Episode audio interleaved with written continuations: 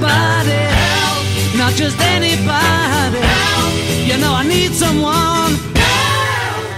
Hi, everyone. Welcome to this week's ASF Weekly Science Podcast. So far, so good. I emerged from Texas COVID free.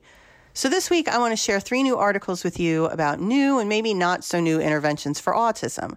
And while they may not always target specific autism behaviors, one of them I absolutely fell in love with and spent hours down a rabbit hole looking it up and learning about it. So, if you remember the day of learning, we had a session on leisure activities in autism and how they provided benefits, specifically in people who were actually studying them in a scientific way. And so, when I saw a study about cooking in kids with autism, I went crazy. I had never heard of this before, but a program in Modena, Italy, started in 2016 called Il Tortellante was started at the Aut Aut headquarters in Modena.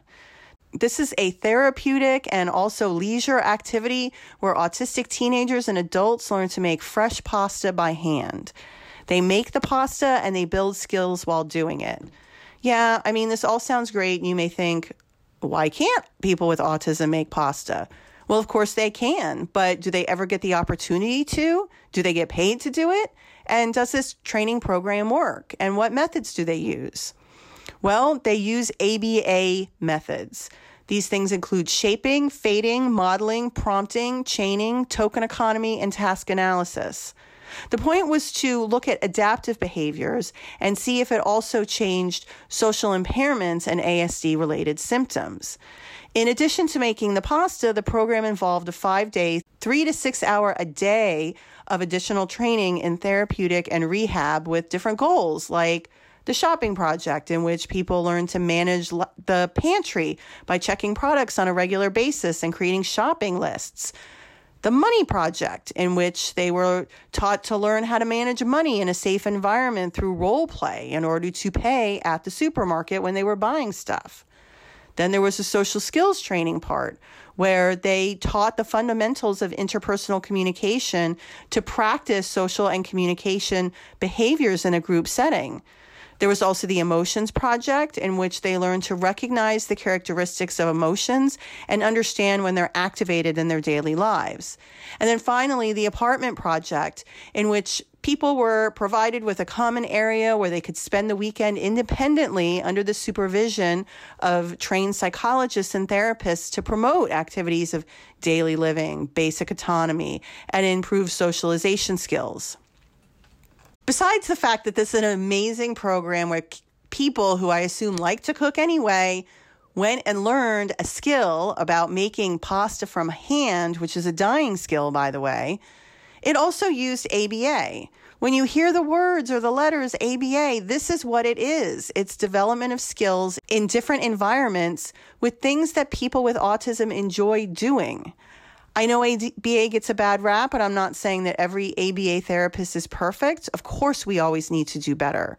But let's not dismiss all of the principles of ABA because people perceive it as being one specific thing in one particular environment. It's not. It's a set of skills that people learn in a variety of settings. It helps promote adaptive skills and socialization and language. And it's not just sitting there and getting M&Ms for pressing the right button. That's what people think it is. It's not. So I do want to say something. This wasn't a randomized control trial. They literally looked at these 20 people. They looked at their skills before this uh, weeks long intervention and then after. And it found that it improved autism severity and adaptive skills measured by daily living skills. Now, it wasn't just about the pasta, it was about the whole program. And again, this isn't cooking and making pasta, it's cooking and learning skills. I want to also mention that this study was done during the pandemic. And so there were lots and lots of starts and stops, and the whole thing probably needs to be redone. But even the during the pandemic, this was beneficial. And if you like to cook, cook.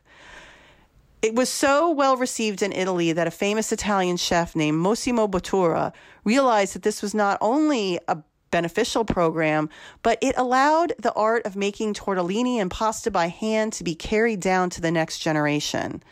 It now has its own space, and Chef Bottura has enrolled his own son in the program. It is expert endorsed. I love it. Another one is music therapy. You know, I know people who have benefited from music therapy, but the literature doesn't always say it's helpful. Well, it's not helpful for all people, or does it just not help core autism symptoms? And let's face it, there's a lot of variability in what the words music therapy mean and the rigor and intensity and types of music therapies out there. So the Cochrane Group did a review of randomized control trials, quasi random control trials, and clinical trials that compared music therapy to some other intervention, either a standard of care or sometimes no therapy. Sometimes it lasted three days, and sometimes the interventions lasted eight months. They just took all the studies and put them together. All in all, music therapy combined to whatever the placebo was, or the no treatment, or the standard of care treatment, was more likely to improve global functioning and to slightly increase the quality of lo- life with a larger reduction in autism symptom severity. So there was no difference in social interaction, no difference in nonverbal communication or verbal communication or repetitive behaviors. So it doesn't really help core autism symptoms. But if you like music and it helps, then go for it. Go to music therapy. I should say that these music therapies, the one I read about at least, are not just sitting in a room listening to music. They are individual or in groups. They use skills and activities that promote social communication through singing, engaging kids and adults through singing, sharing of the musical experience, and listening and identifying different sounds. Sometimes the music puts people in a more, more relaxed state so that interventions are better delivered. It's kind of a mishmash, I'm not going to lie, but it doesn't seem to hurt and it may help, again, not with core autism symptoms, but with other things. So, finally, on to some more traditional approaches. Yes, medications. Now, I'm not going to lie, there's already some literature that's looked at some medications and core autism features and other studies that, for the most part, have shown little effect on core autism features. But what about behaviors or features like irritability and emotional dysregulation, which may not be core but are still problematic? A recent systematic review scrutinized 45 different studies and looked at different classes of drugs like anti opiate drugs, antipsychotics, omega 3 fatty acids, drugs that worked on the GABA system, the nicotine system, dextromethorphan, which is a cough medicine, but it also works on the NMDA receptor, anti Alzheimer's drugs, ADHD drugs, mood stabilizers, and they only included randomized clinical trials. So this was the cream of the crop, so to speak, in terms of rigor. They had to have a placebo and they had to look at emotional dysregulation and irritability. The fact that all of these studies in the review had a placebo randomized control arm was important.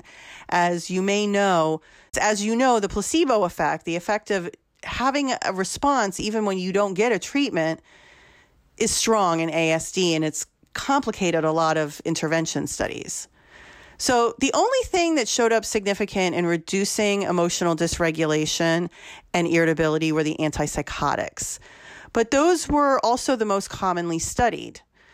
While you may think, great, antipsychotics work, they do have side effects. Almost 80% showed some side effects.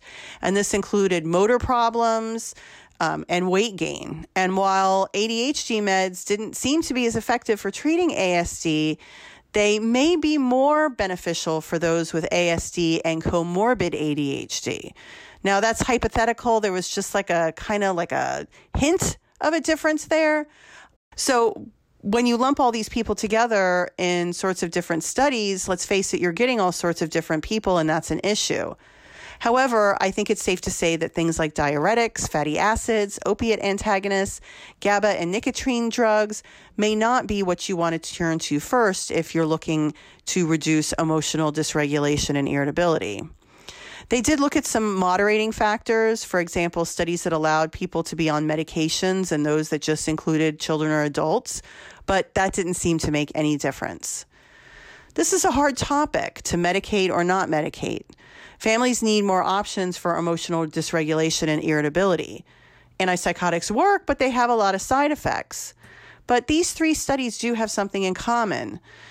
The commonality is that it's not always about the core autism symptoms, but how different therapies impact real life problems of people with ASD. This includes living, adaptive behavior, emotional dysregulation, irritability, and just general functioning. Thanks for listening. Next week is Memorial Day. There will be no podcast, but I look forward to talking to you in June.